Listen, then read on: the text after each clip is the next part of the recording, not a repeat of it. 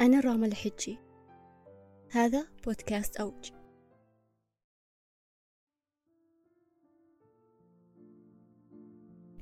لكل منا مهمة على هذه الأرض. وضعنا لسبب ما قد نراه الآن قد نراه غدا. سبب بغير شيء. سبب يدفعنا للذهاب. سبب يدفعنا للسير في الطريق المجهول. هناك من ترك أثر من خلال فنه ولوحاته مثل بيكاسو أو من خلال موسيقاه مثل بيتهوفن أو من خلال الكتب مثل غازي القصيبي أو حتى قادة مثل الملك فيصل رحمه الله.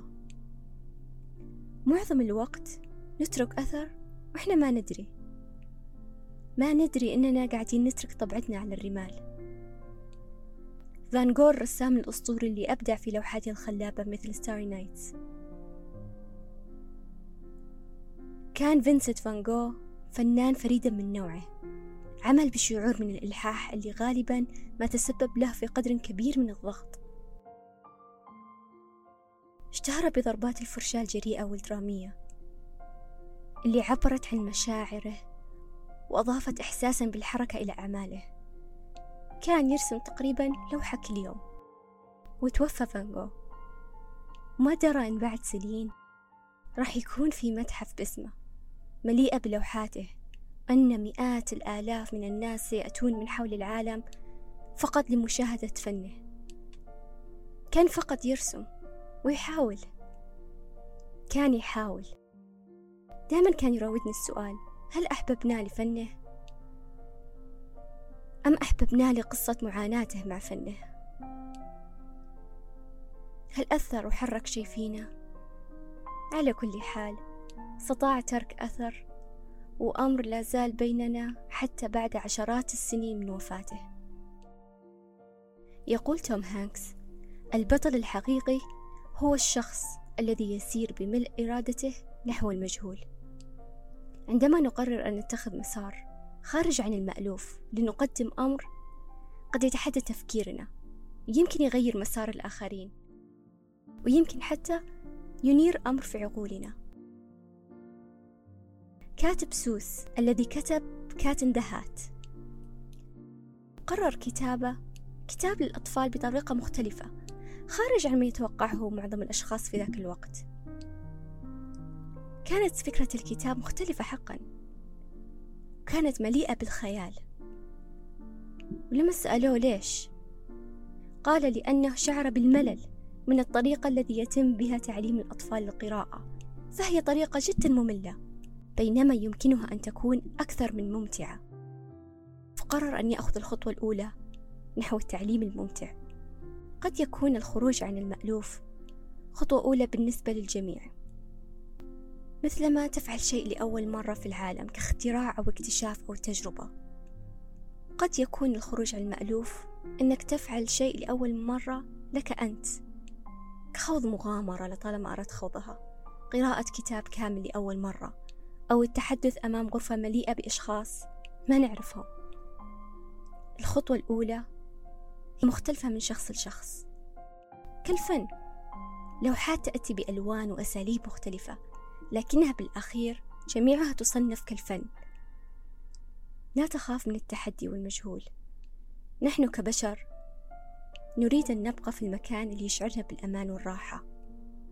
المجهول ترى قد لا يكون آمن وقد لا يكون كما أردنا. ولكن المجهول قد يكون كل ما أردنا وقد يكون أفضل مما توقعنا.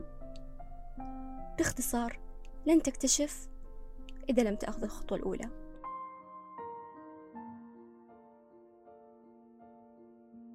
قد يتوقع منك العالم أن تكون وراء الخط الأبيض دائما والتفكير في طريقة معينة.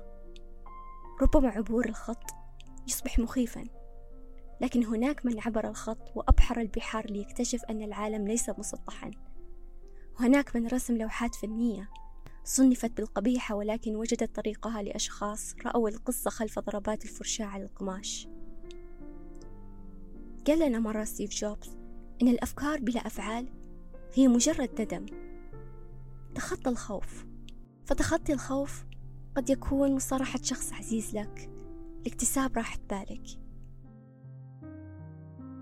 من الجميل أن هناك طرق كثيرة لننمو بها لنتعلم منها. لنتحدى ذاتنا. لطالما كانت أكبر مخاوفي هي الوقوف. الوقوف في بقعة واحدة بلا نمو. فاجتهدت أن أتأكد أن أنمو من سنة إلى أخرى. فاجتهدت لكي أنمو. والمضحك أننا ما نحس بهذا النمو إلا لما ننظر خلفنا. فنرى المسار الطويل اللي تركناه. نرى كيف تغيرنا. سواء جسديا أو ذهنيا أو روحيا أو حتى فكريا. بس تذكر هذا ليس تحدي أو سباق ضد أحد. أنت تقارن نفسك بنفسك لأنك برحلة مختلفة تماما عن غيرك. رحلة بسرعتها المختلفة بفصلها المختلف. لا نعلم أين نذهب معظم الوقت لذلك أبحر باستمتاع. استمتع برحلة حياتك. لأنك لن تعرف ماذا يحدث وأين اتجاهك معظم الوقت. فقع في غرام هذه الرحلة ودندن في طريقها. فكيف ندخل لهذا الطريق المجهول؟ بالإيمان. بالإيمان أنك ستقدم أفضل ما لديك وأنك ستتعلم وستمضي بالوعي أنك قد تسقط وأنك قد تتعثر لكنك ستقف. بالتأمل بالاحتفال بإنجازاتك الصغيرة والكبيرة. لا تخف من تصور العالم بطريقة أفضل.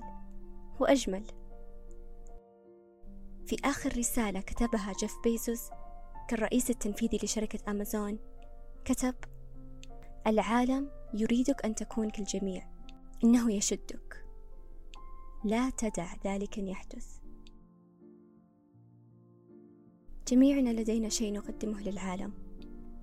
سواء كان أمر ببساطة تغيير يوم شخص غريب بكلمة حسنة أو باكتشاف تقنية جديدة أو بتعليم الأجيال في المدارس أو حتى تربية الأطفال وممارسة الأمومة. كل منا سيترك أمرا. كل منا سيترك أثرا. في سنة 2017 ميلادي في إحدى شوارع لندن المزدحمة وجدت شابا يقف في وسط الزحام في البرد القارس ويمسك لائحة. لم أستطع قراءة اللائحة من شدة الازدحام ولم أهتم فأكملت طريقي. بعد خمس ساعات عدت ووجدت الشاب لا يزال يقف بنفس البقعة مع نفس اللائحة. فشد انتباهي فاقتربت لقراءة اللائحة وكان مكتوب عليها كم تبدو جميلا اليوم. فنظرت خلفي فرأيت كل من مر بقرب هذا الشاب ووقعت عيناه على هذه اللائحة كانت تظهر الابتسامة على وجوههم. فظهرت ابتسامة مشابهة على وجهي. فسألته لماذا؟ ابتسم لي وقال لنترك أثر ولو بابتسامة. تعلمت أيضا أننا نقف على أكتاف من قبلنا ومن بعدنا سيقفون على أكتافنا.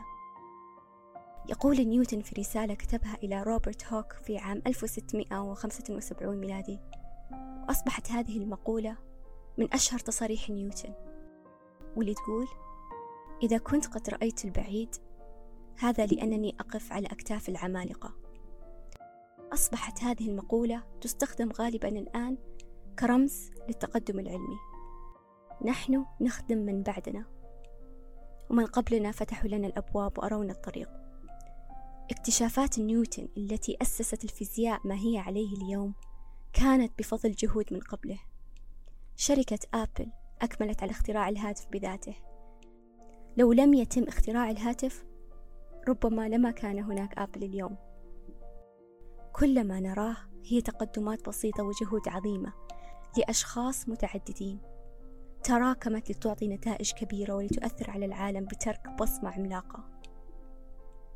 يقع جمال الأثر بكل صوره. مثل ترك أبي أثرا في شخصيتي التي أنا عليها اليوم حيث علمني التواضع والعزيمة مثل أستاذتي في مرحلة الثانوية تركت فيني أثر التفاهم والاستماع. مثل كتابي المفضلين اللي ياخذوني في رحلة من خلال صفحاتهم لعالم آخر لساعات وساعات. فأغلق الكتاب وأنا أعرف أني اكتسبت أمر اليوم. تعريف الأثر ليس تغيير العالم بل هو أنك وجدت أمرا فتحاول أن تتركه أفضل مما وجدته.